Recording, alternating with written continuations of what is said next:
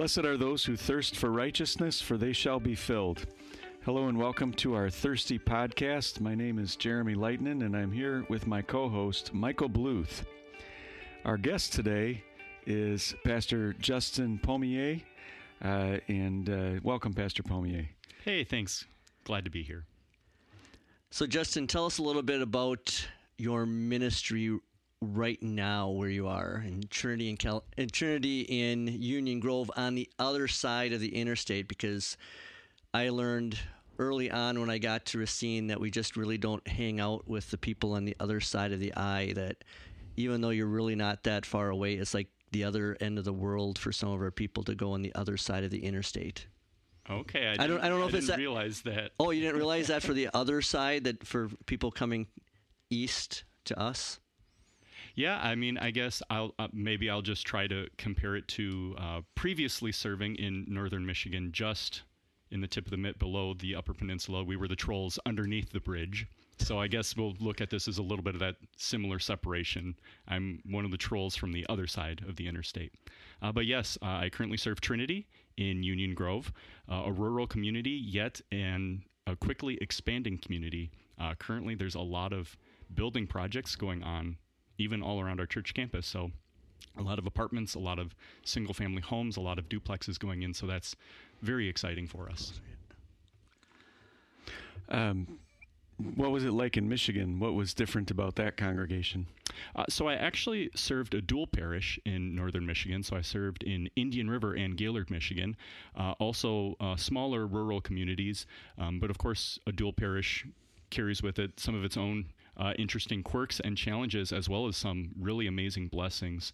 Uh, the way that two congregations are so closely connected and intimately care for each other uh, was truly, truly a reward to be a part of. So, what are some of the blessings then of being in a rural ministry? Because that's very different than here in in Racine with like an urban setting. Yeah, and not having served in too many, let's say, more urban settings. Uh, what I would say about the rural setting is uh, you are going to have maybe a different pace, so to speak, uh, and you're also going to have uh, a lot of um, really close, I'll say, family connections. Um, you have a lot of deep roots and deep ties, um, a lot of relations within uh, the congregation, as well as a lot of close connections to others in the community. And so, uh, kind of having a chance to really get invested uh, in a small section of the community uh, really quickly expands into into the larger community. Uh, so you make a connection with one uh, family of farmers, and then they can tell you, oh, by the way. Maiden name is this or that, and so you see all the farms and how they're all connected. and so it's it's it's really a um, just a maybe a slightly different different um, ministry in that there are so many ready-made family connections uh, that can be very powerful motivators as you're as you're sharing God's word.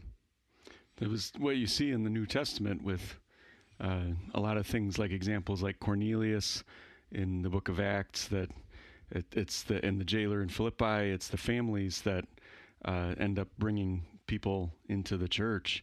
Um, so I'm going to change the subject slightly and uh, ask you, you. You wore an Edgar Allan Poe sweater today, and uh, he was hesitant to identify himself as a fan of Edgar Allan Poe, but you you do seem to think uh, that you that think highly of his of his work as a poet. Um, what how would you describe that?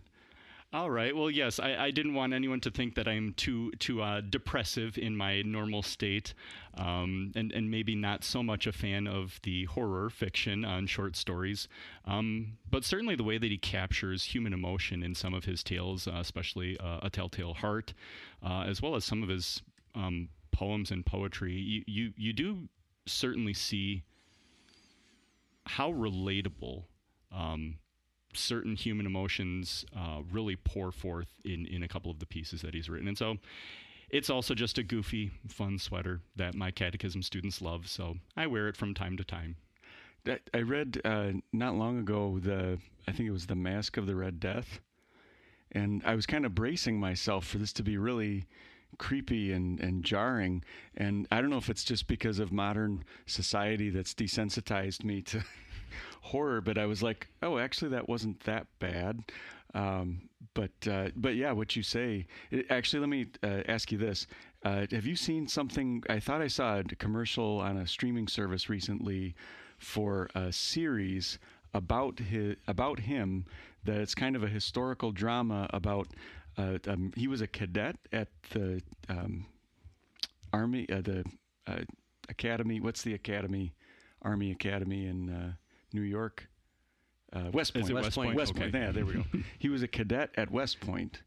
Did you know that? I actually don't know a ton, a ton about his His head life, history? other other other than maybe a few of his struggles throughout his youth, and then other issues during his life. Well, I, but, you yeah. you definitely know more than me, but I I just I I was kind of fascinated by this because it was like a historical drama of a true story that there was a murder at West Point while he was a student there, and then there was this old grizzled detective who was working the case, and he was kind of instrumental. Edgar Allan Poe was in. Um, did, have either of you seen a commercial for this? I have not. I have not. It does sound a little bit like an episode of Columbo too, though. I'm just gonna Oh, throw that out there, but but that would be a little bit lighter, I would think. The Columbo episode, of course. So, what drew you to um, Union Grove from from Michigan? Yeah, that's such a such a worthwhile question. Um, certainly something that I've I poured over for quite a while as as I was debating between those calls. Um, I think it, it really ultimately the congregation uh, is quite diverse in their age. Uh, we have quite a few. Um, I actually want to say we're a congregation of about 260 members, uh, and approximately 80 of those members are 18 or younger. Uh, so it certainly is a great diversity of uh, children, uh, teens, young adults, uh, and and so that that certainly is a blessing for me and my family to be a part of, uh, as well as of course we we we have the whole spectrum there, uh, and so uh, continuing to serve people uh, as shut-ins or when they are, are in hospital, um, just just the the the rich opportunities that there were for us to serve the the wide spectrum of of God's family here in Union Grove. That was one thing that certainly did appeal to us. So with that, one of the questions I always wonder about with uh, you know rural setting like that is you know how do you fill your time as a pastor? Because you know we've got a school, you know I'm intim- intimately connected with uh, WLS, our grade school here, and do do things with Charlotte and so forth. So I understand how my time is consumed with those kinds of things. So I'm just kind of wondering what consumes your time. I'm sure you're kept busy, but what kind of things are you kept busy with to do in a in a rural setting where you don't have a, a grade school? Yeah, so with the lack of a grade school, uh, it really does just free up your hours to be a little bit more generous in other areas of ministry. Uh, so let's say there is um, a couple who needs some counseling. Uh, you don't have to be as quick or curt with them, so to speak. Um, as a matter of fact, earlier this week, I had a counseling session that went two and a half hours long. And you can just do that because you have the freedom to, to really extend those sessions. Um, of course, with young children, we do have confirmation classes, and so those do take up uh, uh, certain hours of the week, uh, as well as preparing for Bible study and the other various things that we would expect our pastors to to um, engage in there are also, and we haven't quite fully come back, uh, as I understand it, from from COVID and some of the shutdowns that have taken place here in Wisconsin. Um, but there is, um there historically have been. Uh, Either services or devotions that have been conducted uh, at nearby facilities, whether they're nursing care facilities or the women's prison that's very close to us as well. Um, so those are certainly other areas uh, to to be involved in as you share God's word uh, with with people that desperately need to hear it. You mentioned uh, family, so you're married. Yes. So my wife Carrie and I uh, have been married for six years. I'm getting that number correct. Yes, six years. Um, and we have two children. Uh, so our son Michael is almost four, and Eliana is two since January. So, yeah. So they also occupy a fair amount of time, although more so my wife's time than mine. So you were talking earlier about Union Grove growing. What we, we had on one of your neighbors a few months ago, uh, Dustin Burgundy, uh, in Bristol, just south of you. So what is causing Union Grove to grow? I don't know that I have a complete pulse on the situation, but I would say that um, because there was land available and developer developers willing to purchase that land, uh, as well as perhaps some other companies coming to the area. I, I know there's a, an Amazon distribution center, so there are a lot of jobs there. Um, but one of the other perks that I would say with Union Grove and the surrounding areas is we do have some very excellent public schools. Um, so that certainly is a pull. I know that we actually do an event a couple of times a year where we have a babysitting event prior to Christmas if parents need to do Christmas shopping or right around Valentine's Day. And we open it up to the community. Uh, and we've had a lot of families come in who are not members of our church who just all openly say, We are brand new to the community. We don't know anyone. And so this is amazing that we have a chance have our kids be supervised for a few hours. We get to have dinner or, or whatever the case may be. Uh, and so, yeah, there are just countless people who are brand new to the community, moving from other parts of, of the state uh, as well as elsewhere. And I, I, I, the reason for it, I'm not entirely sure. I know that there has been, of course, mention of Foxconn and things of that nature. And what will ultimately amount of that, time will tell. Probably nothing. And you know, you guys probably have a little bit better idea than I do. Me having been here, you know, a hot minute, uh, about a year and a, uh, a, year and a half. Um, but yeah, it's it's it's really. A, an area that is growing because there is land available and room for growth, uh, as well as a good rural, calm setting and, and excellent public schools. Yeah, and since Jeremy's fairly new to the area too, you know what you said, Justin, about the excellent schools. Uh, I do know that Racine, uh, Racine Unified schools are not good, and so there are going to be parents that. And some of our own families have done this too. If they didn't choose Shoreland, a lot of times they have sent their kids out to Union Grove to the high school uh, just because they didn't want to be be dealing with what's going on in Racine Unified. So yeah, I do know from experience about the public schools there in the area. Well, since you went there, yes, that is what I've heard from numerous families that I've had brief contact with, even who are just now moved to the area and sending their kids that that yeah maybe they, they wanted to move a little bit closer but also just really saw the benefit to the school. Well these are families that didn't move. Yep. They just they just drive their kids all the way out to union grove. And again all the way it's you know 10 12 miles depending on where you know where they live in racine. Other side of the interstate though. It we is. already talked about this right? I, oh man. I know. What else you got jeremy uh, do you want do you want to talk about uh, ask questions about Justin's last name? I know you were very intrigued by that. Well, I was. Yes, I've I've heard several people pronounce or mispronounce it, but uh, I did I I said it right. Pommier. Pommier, yeah. And so it's it's Czechoslovakian. Uh, it has been butchered and mispronounced by just about every professor from high school to college to seminary. Um, and so, um, what's what's the best worst tran- worst pronunciation you've heard? Is it like worst or best? So I'm originally from the state of Minnesota. And so while I was at MLC, I had a dear professor who said Bemidji from Bemidji. Yeah, because that's we have, of thinking. course, the city of Bemidji. Yeah. And so um, he thought it was hilarious. Maybe some others did. I mostly just thought it was, eh, okay, let's move on with life. Um, um, yeah, I would say that that's typically how it goes. I think some people try and make it sound French, uh, and so they'll try and add a little snooty flair to it. it it's not French though. So when you mentioned earlier Czechoslovakia, you also mentioned a soup. Yeah, so vamachka soup is a is a classic favorite. It is a vegetable dill soup, uh, and it can be quite quite tasty and a little bit unique because not everyone throws a ton of dill in a soup. But now this reminds me, I've, I had a sister who was married to a missionary in Russia, and they had um, all kinds of. Uh, what did they call it? Kvass, or it was like cold soups. It was more. It was almost like a coleslaw. So is, is, this a warm soup? Uh, every time I've eaten it, yes, it's okay. warm. So. Okay. Uh, but what else have you uh, dug into and learned about Czechoslovakian culture? Uh, not necessarily a ton, to be quite frank. Um, I know that at least my ancestors would have immigrated here several generations ago. And so as the years go on, you learn less and less and less because you're farmers and you have other more important things to do than talk about the past, The old Uh, country. and so basically, yeah, as as things go on, uh, I really wish that Czech would have been more of a spoken language, uh, at least occasionally. Uh, you really, I really don't have a whole lot of phrases there. Uh, and so, yeah, most of the most of the heritage is I grew up in a Czech town. New Prague is how they say it in, in Minnesota, but New Prague. So when they came over and established a new city, uh, named it after their old capital, uh, and so yeah, a lovely community uh, where I was born and raised.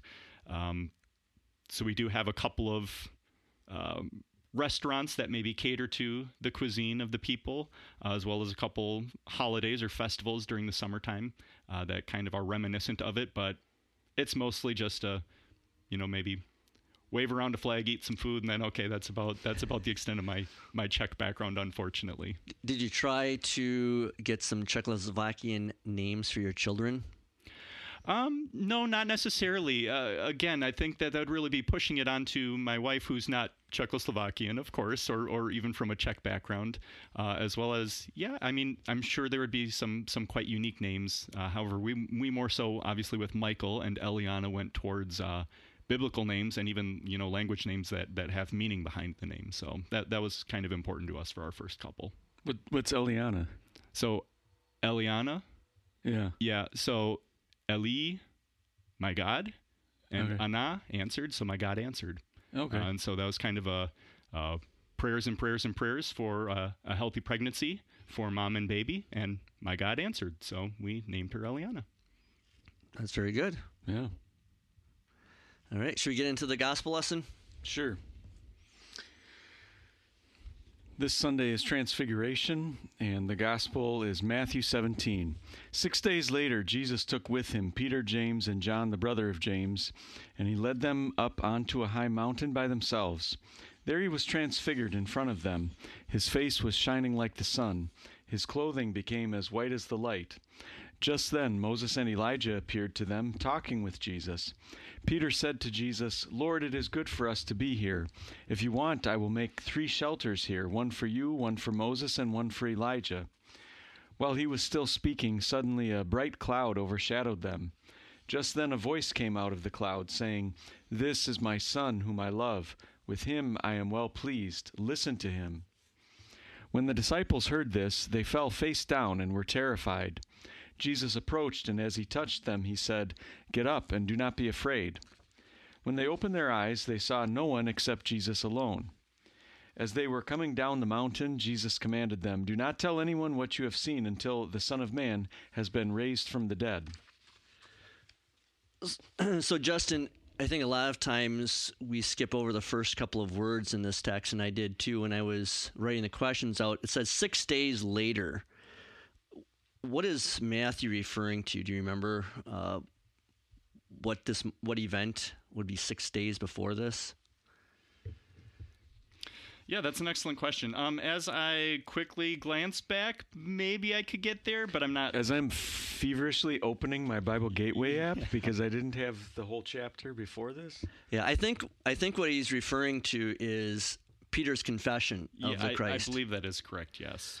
Uh, so that's where he says, uh, You are the Christ, the Son of the living God, in response to Jesus' question of asking the disciples, Who do the people say that I am? Who do you say that I am? And that would have happened in the north in Caesarea Philippi. And so, you know, six days later, I think most people are. Most Bible scholars believe that this mountain of transfiguration is in the north too. But you, I don't know how, how well you guys know your biblical archaeology or biblical Geography? geography as well. So the the historical tradition for a long time was Mount Tabor, and uh, there's even a monastery on Mount Tabor that uh, has a whole lineage of monks called the, the Taborite. Um, wait, am I getting that right? Yeah, m- it sounds correct. Yes. That sounds okay, Yeah. but uh, it's probably much more likely that it was Mount Hermon, uh, the- far in the north, because, like you said, they were up by Caesarea Philippi. Um, Mount Hermon is uh, snow capped year round. Um, this is uh, this is described as a very high mountain, and uh, I think there's a good chance that uh, Jesus and the apostles skied their way down. Very good. No, no, not not really. Not really. Uh, So, Justin, what does it mean that Jesus was transfigured? Yeah, so uh, metamorphosis uh, is a word that we can perhaps think of here. So, so a, a change, a transformation in appearance, uh, oftentimes likely a change that is an elevation in appearance. Uh, and so we do see that here where Jesus became dazzling, uh, brilliant, and radiant, uh, not only his skin, but also his clothing. I think it's Mark's gospel that actually describes his clothing as being so bright and dazzling uh, that it is brighter than anyone could possibly bleach it. Uh, and so uh, the picture that we see there uh, is is is obviously quite remarkable. One of the ways that I've often described this, like you said, the metamorphosis in the uh, children's devotion. I might do that this Sunday too. Is I pull out of my wife's library is Eric Carle's "The Very Hungry Caterpillar." And then just kind of go through the book with them. And then after the caterpillar is eaten through a little hole in each of the fruits, now he becomes, he's in his cocoon, then becomes a butterfly. So the metamorphosis and explaining it that way. So then, Jeremy, uh, Justin kind of touched on this, but of what Jesus looked like, why did he look that way? Because he's God. right? Uh, well, actually, and no, there's more. There's more to the answer. So, yeah. So then, why didn't he look like that before? Because he was also God before yeah, he went up the was, mountain. Uh, a line that I, I think we've talked about this before when we were reading through all the Gospels, and I shared this line that I read once that I thought was great. Um, that originates with me. I can't remember where I read it, but uh, a good way to think of the Transfiguration is it wasn't so much as it wasn't so much a miracle as it was the suspending of an ongoing miracle. And the, so the point of that is the ongoing miracle is that God's deity was covered up and, and masked by Jesus' humble and lowly appearance. And for a little bit on the mountain, uh, he took the mask off and so his disciples could see. It, it, was it was the cessation of a miracle that that was throughout Jesus' whole earthly life. That is, his his divine glory was hidden, and for a little bit it stopped being hidden. Yeah, and with that glory, uh, the Old Testament lesson for this Transfiguration Sunday is Exodus 24, where des- Moses describes himself, Nadab, Abihu, the 70 elders going up on the mountain, and there God, he s- says that he did not destroy them with his hand. Uh, Moses goes up later on, and uh, he's inside the cloud, and it's described as a consuming fire uh, so other ways to describe the glory of the Lord. Uh, uh, you know, thinking of the glory of the Lord too, with the the burning bush that didn't burn up, or the pillar of cloud and the pillar of uh, fire, uh, and you know, all of the different ways that God came down, even as that smoke and, and flame in the tabernacle and so forth. That that glory of God that you couldn't be in God's presence unless, like you know, you said, Jeremy, of God covering up Himself uh, with Moses and the people, or here Jesus wearing that mask of His humanity. Justin, who met Jesus and his disciples on the mountain and why those two guys? Yeah, so we see quite plainly that the names are included there Moses and Elijah.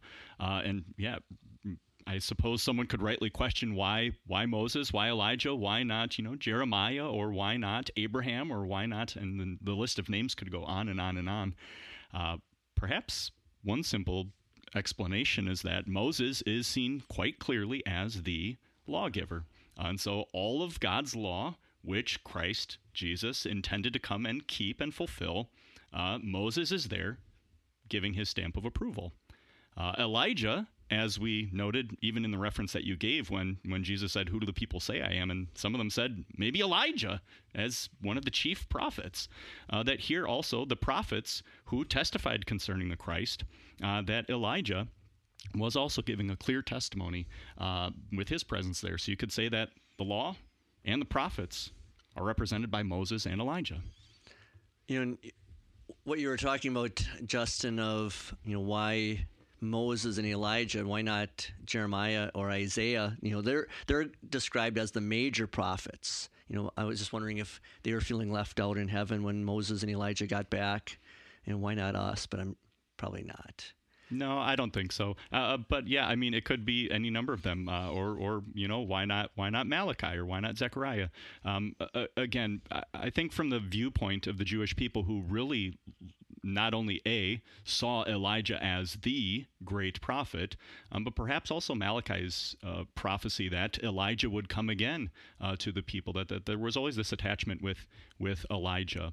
Um, and, and, and, and that picture. And we, we see it reflected in these gospel lessons as we continue on in the lesson of transfiguration. The, the disciples start asking about uh, Elijah and well, wasn't he supposed to come first? And, and Jesus, of course, of course, directs them to John the Baptist as being the one who was full of the spirit of Elijah, who did bring about the fulfillment of Malachi's prophecy. It says that they were talking with him. And uh, that makes me kind of wonder, as I've been listening to both of you describe what role they played in in their conversation with Jesus. Like, what was the, you can imagine Jesus what he would have been saying, but like, what would they have been saying? Like, more asking questions of Jesus or uh, making statements? And uh, I don't know. What do you think? Well, Luke. Uh, reports in his gospel that they were talking about Jesus' departure or his exodus. Uh, one of my catechism students asked me the other day, we were just looking up an account from Exodus. He just said, you know, a lot of times the books of the Bible are named after letters or people. Why Genesis or Exodus?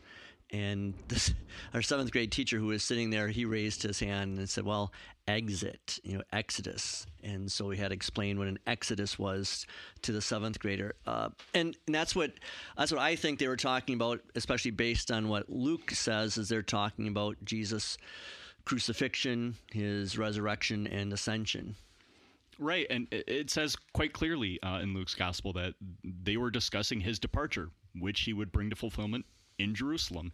And so I think the most obvious picture there is indeed talking about that final fulfillment. Uh, indeed, Jesus came to keep the law. He also came to suffer and die, uh, to redeem us who were still under the law.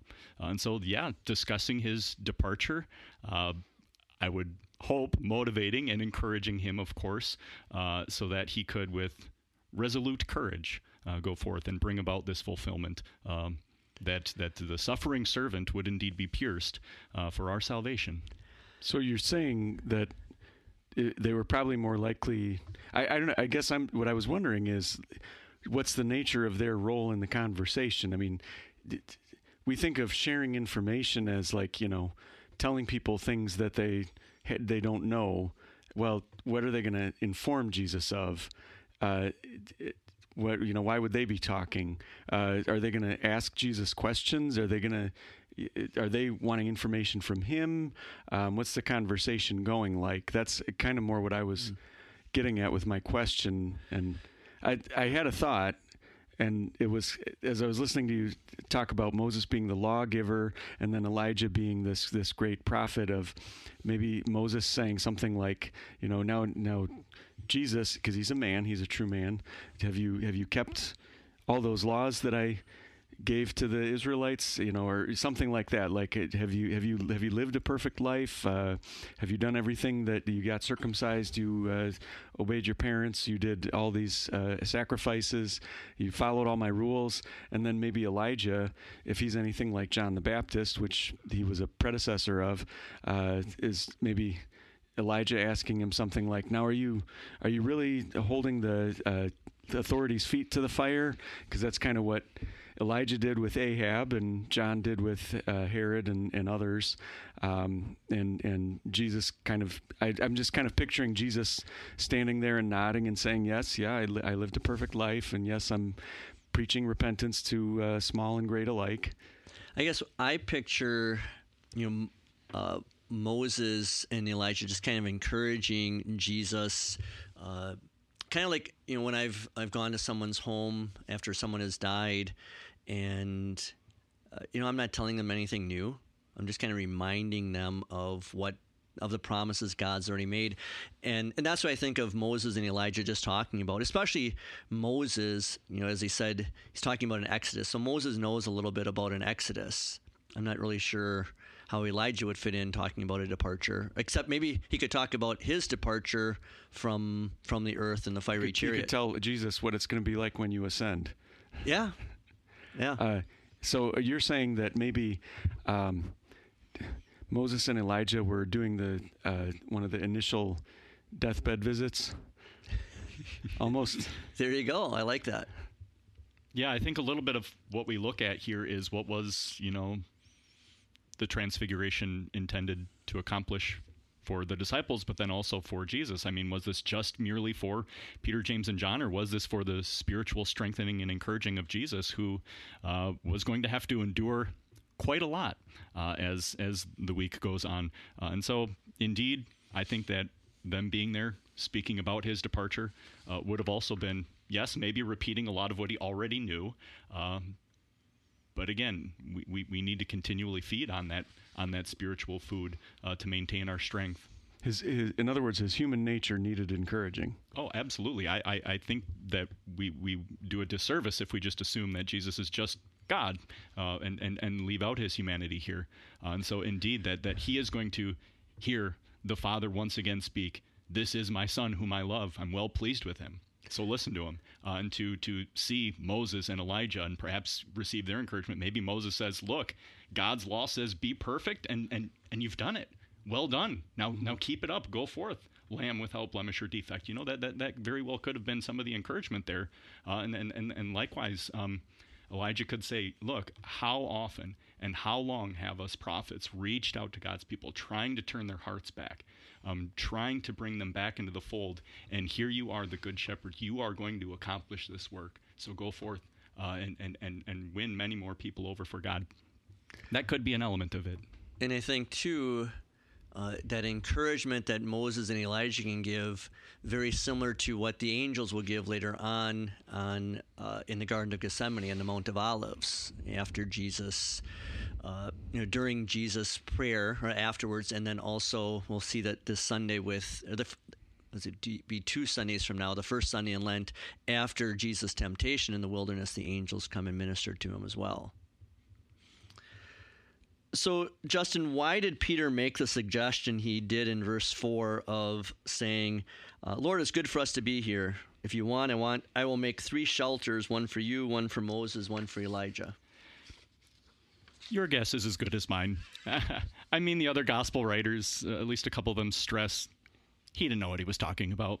Uh, and yeah, we don't necessarily view Peter as a carpenter by any means, uh, nor do we see the likelihood of a lot of excellent building material up there, uh, nor do we really see the need for a long term or even a temporary shelter for them. Uh, and so perhaps it was just, you know, out of respect and reverence for God. Like David, who wanted to build a house for the Lord um, to give him a beautiful place, um, you know, maybe this was just a, a, way to show respect and honor to to three who were quite revered uh, uh, amongst God's people. Yeah, I use that in my sermon I'm writing on the Old Testament lesson. That's the theme is. Uh, I gotta look it up just to make sure I remember what it is exactly. You know, disputes despite God's glory, and, and what I am getting at there is that here is this really wonderful but also really weird uh, picture of God in the Old Testament. There's sprinkling of blood on the on the altar, sprinkling of blood on the people, then a sapphire road in heaven and God's feet, and uh, the elders and Moses communing with God, sitting down and having dinner with him, and then uh, right in the middle of this, it says. Uh, Moses says to the elders, Wait here for us until we come back to you. Look here are Aaron and Hur. They will be back. They will be with you. Whoever is involved in a, dispute can go to them. So here's this wonderful, weird thing going on in the mountain. Then Moses thinks about, ah, but I got all those sinful Israelites down at the bottom of the mountain. We're going to send two guys down there. And I just, then I, in the sermon, make reference to Peter and Mark says in his gospel that uh, Peter didn't know what he was saying in, with the shelters, and then to think decades later, and we'll look at this in a few few moments that Peter, as he is recounting the event on the Mount of Transfiguration in his epistle, says, We do not follow cleverly invented stories. So he's defending himself to false teachers. And just to bring all of those things together, that even while there's glory because we're sinful people, we don't know what we're talking about, we're fighting with each other, we're making up stories, we are. Uh, that we're having disputes with each other so we talked about how the transfiguration strengthened Jesus, but Jeremy, how did the transfiguration strengthen the disciples, do you think? I suppose you could make a case that in some ways it didn't, at least not initially, because they uh, they they continued their arguing even on the night that Jesus was betrayed. Um, they they fell away from him uh, they fell asleep while he was praying, and he wanted them to stay awake. Uh, then, a- after he was killed, uh, they didn't. They, it doesn't seem like they were hanging around the upper room talking about how great it was when he was transfigured. Um, it wasn't until Jesus again showed himself to them alive and resurrected that they that they then had their minds opened and remembered. Um, so uh, I, I, suppose this kind of gets at what Peter wrote about in the epistle that we'll read in a few moments. That um, maybe not initially it wasn't very strengthening, but uh, once they saw the big picture and how it all ended, um, it was very impactful uh, to think back on that experience of having seen the transfiguration with uh, how this strengthened Jesus, I just want to go back to that because as I was thinking about this, I was wondering if this would also be strengthening to Jesus uh, in connection with the third temptation that is written about Satan to Jesus in the desert. Now, that would have been, you know, three years earlier than the Mount of Transfiguration, but that temptation follows the very next Sunday of Transfiguration Sunday in our church year.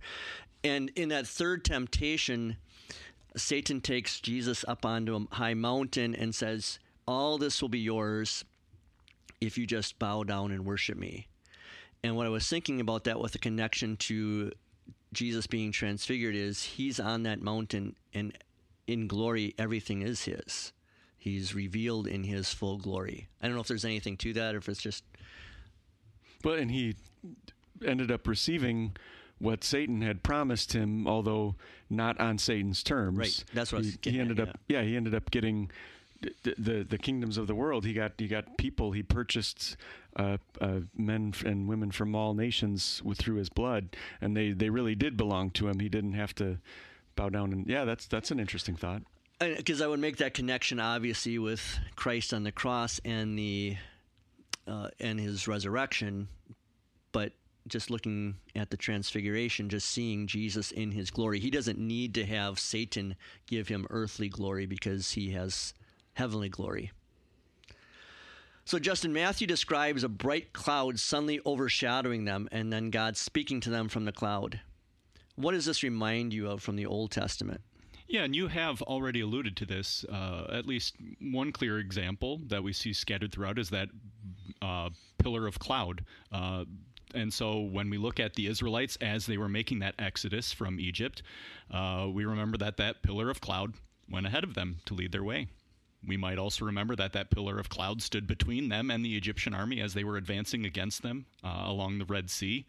Uh, that pillar of cloud was there as the people grumbled and complained, and God blessed them with manna. Uh, that pillar of cloud filled the tabernacle. That pillar of cloud filled the temple when it was built. And so that, that continual picture of God's presence uh, with the people, guiding the people, uh, protecting the people. Uh, and so Perhaps we at least see a little semblance of that here, that, that enveloped in that cloud, very clearly we are in the presence of God. And then you hear him speak, This is my son whom I love. Uh, listen to him. Indeed, uh, very, very powerful. So I do think that, at least in some ways, although we might see it quickly fade, uh, that this experience would have been quite edifying for these disciples. Um, of course, these words are also mirrored uh, against Jesus' baptism. So, how, how fitting that we begin the season of Epiphany with Christ's baptism.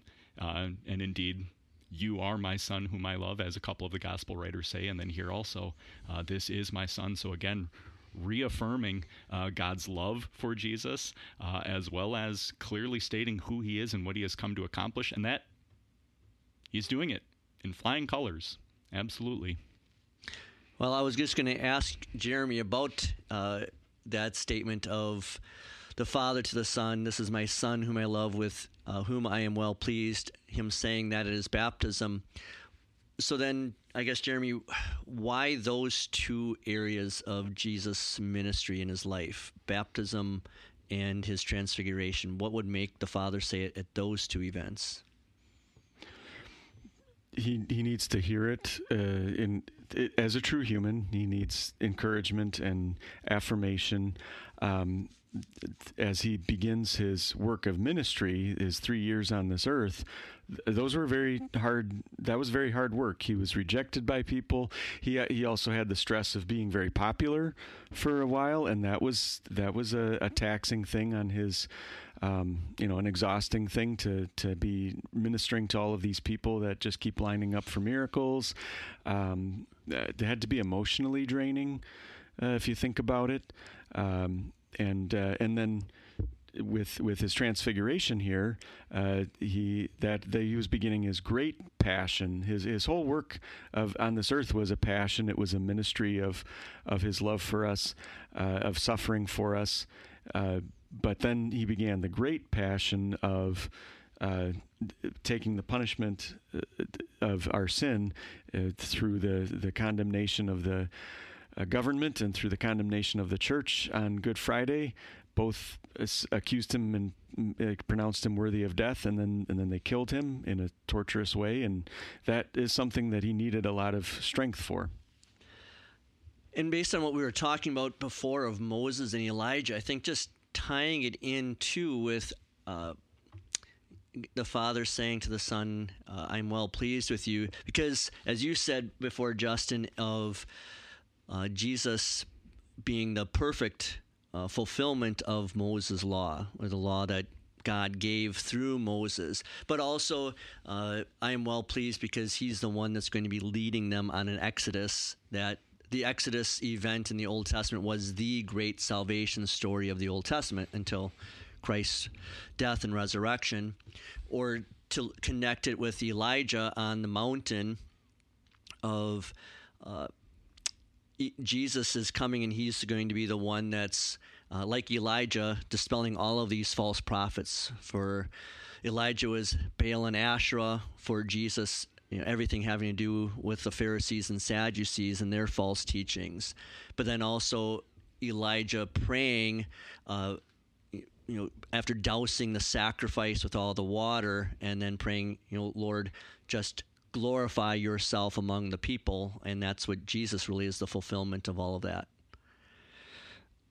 So, Justin, why do you think Jesus says to the disciples uh, as they're coming down the mountain, don't tell anyone about what you just saw? Yeah, that is perhaps one of the top questions that you get from a few different accounts where Jesus will perform an amazing miracle or, or something just utterly amazing happens. And then he says, by the way, don't tell anyone. Uh, and it, it is a little bit interesting that he says, don't tell anyone until after I have been raised from the dead. Uh, as a matter of fact, I, am trying to remember if it's Mark's or if it's Luke's gospel, but uh, they kind of even have a little bit of a discussion of, well, what do you think he meant by rising from the dead? What was he talking about there? And so they're even completely confused about the very clear picture that, that Jesus has told them at least a handful of times by now. Um, yeah, I don't know that I have an excellent answer uh, as to why Jesus would say, hey, just keep this a little bit mum uh, and wait. Uh, and yet, we are going to see that as Peter writes in his epistle, uh, that he was able to be an eyewitness of this, of this moment of glory uh, that was perhaps more truly uh, and fully seen as the resurrected Christ stood before them. Um, I don't know, what would they even have really said to the other disciples, and how would that have even impacted them? Would it have, as we've kind of already stated, maybe this wasn't as edifying as one would have hoped for the disciples and their faith. So, um, I, I don't know that a whole lot would have been gained having shared it with the other disciples. What sort of uh, odd discussions or quarrels would they have had about it? Well, I was wondering if it wouldn't that probably would not have been edifying, knowing the disciples like to argue amongst themselves about which one of them was the greatest. And then these three guys can say, "Well, we're obviously the greatest because of what we saw on that mountain. You Yeah, guys, I- you guys are a bunch of losers." I think there could be an element of that, which then perhaps brings in the bigger question of why these three and why these three somewhat repeatedly in Scripture, right? We, we, we see a few different miracles where these three specifically are with them. Um, at the bedside of Jairus' daughter is one key one. Now, maybe that makes sense. Having a room full of people when you wake from the dead might be a little bit odd and strange. But then we would say, well, what about here on the Mount of Transfiguration? Surely they all could have gone up, right? And so, Maybe maybe the rest weren't in as good a shape as these three. uh, well, I don't know. They hadn't done enough cardio. Exactly. Go up, I don't Go know. up the mountain. We, we, we do know that uh, one particular disciple outran Peter, so That's maybe right. he wasn't Pe- already in the greatest shape anyway, Peter- but he Peter made was it up not, there. yeah. So I don't know. No, we jest, of course, but yeah, um, can't really say for certain, uh, of course, uh, and yet Jesus didn't say don't ever tell anyone, um, but he did say, hey, just wait until I rise from the dead, and then and then give your clear eyewitness testimony of what you saw and heard up here. All right. But Did you have an answer? Or were you looking for one? I was just kind of looking for one because that, Okay, like, I, I got one. all right. Uh, first of all, uh, it is because it, so many, so many times and so often people came to Jesus for a miracle for the wrong reasons, uh, and they totally ignored the fact, the big thing that he came to do, which was, as your T-shirt points out, save the world. Um, he he he didn't just come to fix all of our little boo boos and owies, uh, and and some of that's actually not the best way to put it because a lot of things in this life are very serious issues, but they're not as serious as going to hell. And that's what Jesus came to really save us from. And so, if too many people are fixated, especially when he was walking the earth and everybody was sick of having the Roman authority over them, uh, they would have been very fixated on his miraculous power to save them from immediate earthly troubles. Um, that's one explanation that I think is a is a pretty good one. Uh, it didn't originate with me. I'm just repeating things I've heard. And the other one is uh, as to the three uh, inner eyewitnesses. One of the best things, my favorite thing that I've heard somebody say is, um, it basically is something like this: Jesus is getting uh, the whole church ready to say you're gonna you're just you're just gonna have to trust what somebody else is telling you. In other words, for the rest of the disciples, the, the, you're just you didn't get to see it yourself. You're just gonna have to believe what someone else is reporting to you. Uh, and and there were three of them, so it's an it's a solid eyewitness testimony, and this is still how we have the word of God passed down to us today. Um, we we don't necessarily we don't the vast majority of Christians throughout the history of the world have not gotten to see Jesus walking on the earth in the flesh, but we we have to trust what is preached to us by those who have seen it. Yeah, I guess my answer would have been that uh, why these three guys is like you said, you've got you need at least two witnesses to something, and then you have three witnesses. We need Peter up there to say, "Lord, it's good for us to be here," so we have a hymn based on that, because otherwise we don't have too many transfiguration hymns. Uh, and then I think why Jesus tells them not to say anything is because the people would be confused. They're already confused by Jesus talking about crucifixion and then resurrection. You know, this is going to be even add even more confusion to that. That absolutely could be. Uh, and to that point, um, especially concerning how it would be received by the people, uh, how difficult it must have been for Jesus to miraculously feed the 5,000 with bread and get to the other side of the lake, and there they are, and they're just interested in, hey, Jesus, got some more of that bread, please? And he goes, yeah, you guys just came because you wanted more bread. And then starts talking about eating my flesh and drinking my blood, and then you will have life. And they go, yeah, not into that. And they leave. Uh, and so, yeah, how, how often um, the, the, the true purpose, uh, the true blessings that are ours through Christ, uh, are, are rejected for just merely the, you know, the, the, the, the glory or the, or the show, the bread uh, that, that, we, that we might be looking for. So, yeah, perhaps that is a part of the reason why he said, hey, no reason to really talk about this quite yet. Yeah, how- um, we'll save it. How many ladies would be asking Jesus for that bleach to get their clothes that white? they're so dazzling. Oh man, that could really save some time on my my washing out there. Yeah. Yeah. You're, you're assuming just just the ladies that do laundry out there? Well, I know from experience that I don't do laundry in my house because I've done it once in 26 years of marriage. My wife will attest to that, and I screwed it up so badly that uh, she won't let me do it again. That's a pro tip, right? Yes. Mess it up so badly that you're never asked to do something That's again. right. Uh, let's get into the second reading. Second Peter chapter 1 beginning with verse 16.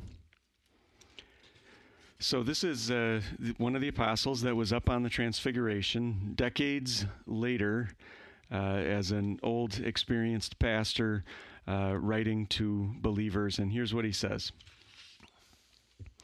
To be sure, we were not following cunningly devised fables when we made known to you the powerful appearance of our Lord Jesus Christ, but we were eyewitnesses of his majesty. For he received honor and glory from God the Father when the voice came to him from within the majestic glory, saying, This is my Son, whom I love, with him I am well pleased. We heard this voice which came out of heaven when we were with him on the holy mountain.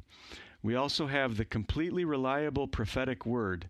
You do well to pay attention to it, as to a lamp shining in a dark place, until the day dawns and the morning star rises in your hearts, since we know this above all else. No prophecy of Scripture comes about from someone's own interpretation. In fact, no prophecy ever came by the will of man, but men spoke from God as they were being carried along by the Holy Spirit. So, Justin, what did this mountaintop event that Peter is referencing here lead him to realize about Jesus? I think it is a dipper, a deeper, richer uh, reflection on maybe what we kind of started our discussion with, where where Jesus asked, "Who do the people say I am? Who do you say I am?" And he said, "Well, you are the Christ, the Son of the living God." Uh, and now he's not just speaking what was revealed to him by the Spirit. Now he is speaking uh, what what he he knows to be true from that eyewitness account. Uh, and so indeed, he knows uh, Jesus Christ is the Son of God, uh, and and he has seen His glory. Uh, he is an eyewitness of His majesty. And as you were talking there, I it, hit, it hadn't hit me until just now is how Peter is bringing all three persons of the Trinity into this part. You know, because obviously the Son is there on the mountain and the Father speaking, but now he's saying, but this is revealed to us through Scripture that I'm writing about. And we'll talk about that in a moment. Uh, Jeremy, Peter calls the Scriptures light shining in a dark place. What does that light do? Well, uh, I don't know if you have a particular answer you're looking for with this question, but um, I guess right in verse 19, uh, it talks about the day dawning and the morning star rising in your hearts. And uh, that's a reference to something that happens, uh, that's going to happen for all believers after Christ returns and uh, establishes the new heavens and the new earth. And uh, it, it's not just going to be everything's kind of perfect on the outside and we have perfect bodies and we live in a perfect world, but uh, we're also going to have a perfect inner alignment of our will with God's and of our desires with what is holy. Uh, right now, we don't. We, we have this struggle of our sinfulness inside of us versus our new spirit uh, from God's word inside of us. And it's a constant battle. Uh, and so, won't that be nice? Another thing to look forward to in the life to come that the morning star will rise in your heart. So, I, I guess I'm saying the light is enlightening to our mental or spiritual darkness. Yeah. I, wanted to share with everyone what uh, Luther has to say on this verse. Uh, he says, We must have the light of the word and cling to it until the last day. Then we shall no longer need the word, just as artificial light is extinguished when the day dawns. And he says elsewhere, he bids us fix our eyes and keenness of mind on the word alone, on baptism, on the Lord's Supper, and on absolution, and to regard everything else as darkness. I do not understand or care about what is done in this world by the sons of this age, for they crucify me. I cannot escape or draw away that horrible mask which hides the face of God, but I must stay in the darkness and in exceedingly dark mist until a new light shines forth. So we've just been we've been trying to add more of the confessions in Luther to our podcasts. Which is always a good thing, and and and even just thinking in a general way about darkness and light. I mean, uh, light indeed serves so many purposes. Uh, in a dark room, you're going to trip and crash into everything, uh, but light is your guide. It helps you to see and navigate your way through. Um, the darkness is scary. It's terrifying. Um, as a young child and even as an adult, in in complete darkness, there's always that anxiety, that fear of what might be there, and that the light helps to alleviate that anxiety and that worry uh, that that that can plague us. Uh, and so, the rich picture here that that while we are still living in this world that is indeed still filled with darkness, there is a light that is shining, and we would do well to pay attention to it. And you mentioned before, Justin, about how this Transfiguration Sunday is the end of the Epiphany season, which is the season of light. And so with Ash Wednesday, we begin the Lenten season where the light is not extinguished, but I think we could say it's dimmed. And then I would encourage our listeners then to go. It, hopefully, their church has an Easter vigil. So we have one uh, on Saturday evening at, at eight o'clock, so it's dark, and then we begin the service of in darkness. It's called a service of of light, and then the the church gets brighter and brighter as more and more lights are turned on, more and more candles are lit. Uh, and we reintroduce the the Alleluias because this Sunday a lot of churches will have a farewell to Alleluia, and then to be able to see that light dawn on Easter morning. So just to clarify, so you don't mix your metaphors, I think the dimming light would be the exuberance. Right. More so than like the, we were just talking about God's word, or Luther. The Luther quote was talking about God's word being the light, and uh, we don't dim God's word during Lent. No, it's still yeah the exuberance, like, yeah. like I said, removing the alleluias. Yeah, the joy. The joy. Yeah. Uh, so Justin, uh, I'll ask both of you guys this question, but if you want to go first, Justin. Peter talks about divine inspiration here.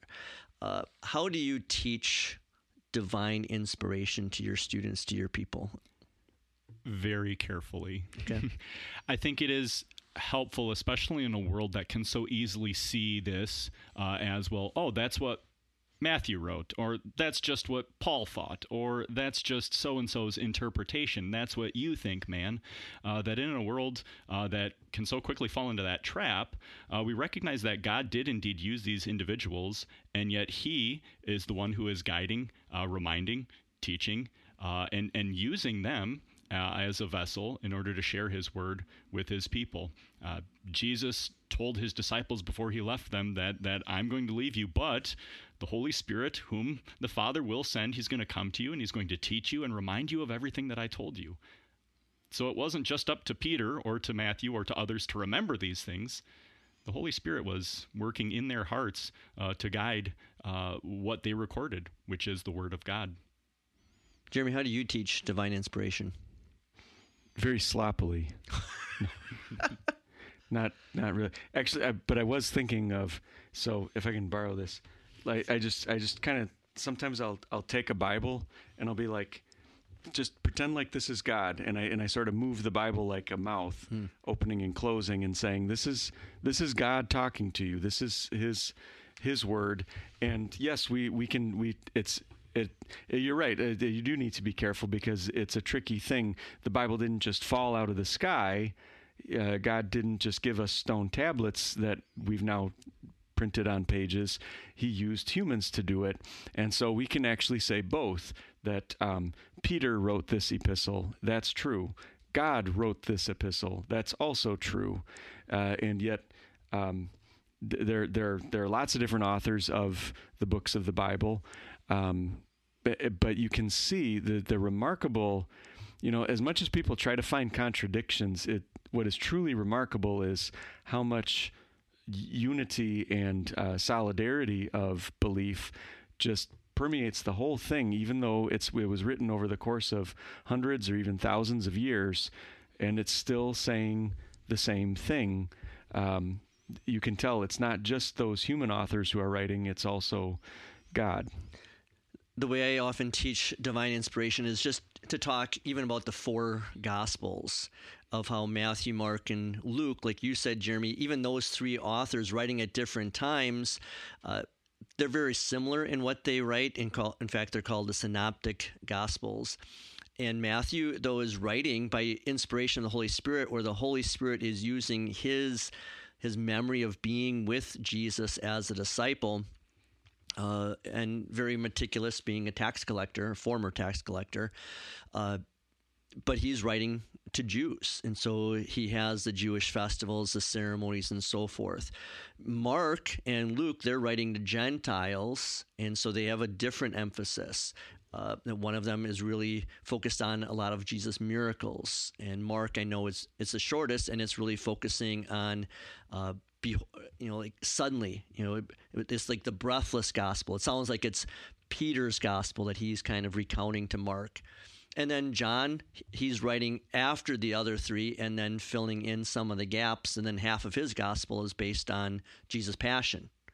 Uh, and then I can talk about the other uh, other apostles and, and prophets and so forth. But just to say, these were very in, different individuals, but the Holy Spirit used each of those uh, different individuals to write something, like you said too, Jeremy. Everything's cohesive. Everything fits together very well. So the last question I have for you guys then is, why is divine inspiration so important? divine inspiration is so utterly important um, because if this is just what Peter remembers, or if this is just merely what Paul thinks, uh, then what firm ground are we standing upon? Um, but if we understand, and rightly so, uh, that God has inspired this word, uh, that His word does not pass away, that His word is truth, uh, then we know that we have a, a, foundation upon which we can build that that that does not crumble or fall. Uh, and so, this is the rock steady foundation upon which we stand. Uh, and, and and we we see it uh, whether it is Paul, who even Peter admitted uses some phrases that can can be a little bit hard to understand, and, and some people twist it, uh, or or whether you have a gospel that seems very straightforward and the Greek is easy and it just seems to roll right off the page uh, as you translate it. That God uses all of these uh, with their various skills and gifts and talents. Uh, he uses their memories. Uh, he inspires their language, and all of it is is for us and for our salvation, uh, that we can be confident of what God has said uh, and that it is true for us. Anything else you want to add to that about the importance? No, that uh, that pretty well sums it up. All right, so we'll wrap it up here. Uh, this is Michael Zarling with Justin Pomier, and in honor of the Transfiguration, as white as the lightning, let the one who is thirsty come. Let the one who wants the water of life take it as a gift. Stay thirsty, my friends, then drink deeply from the water of life.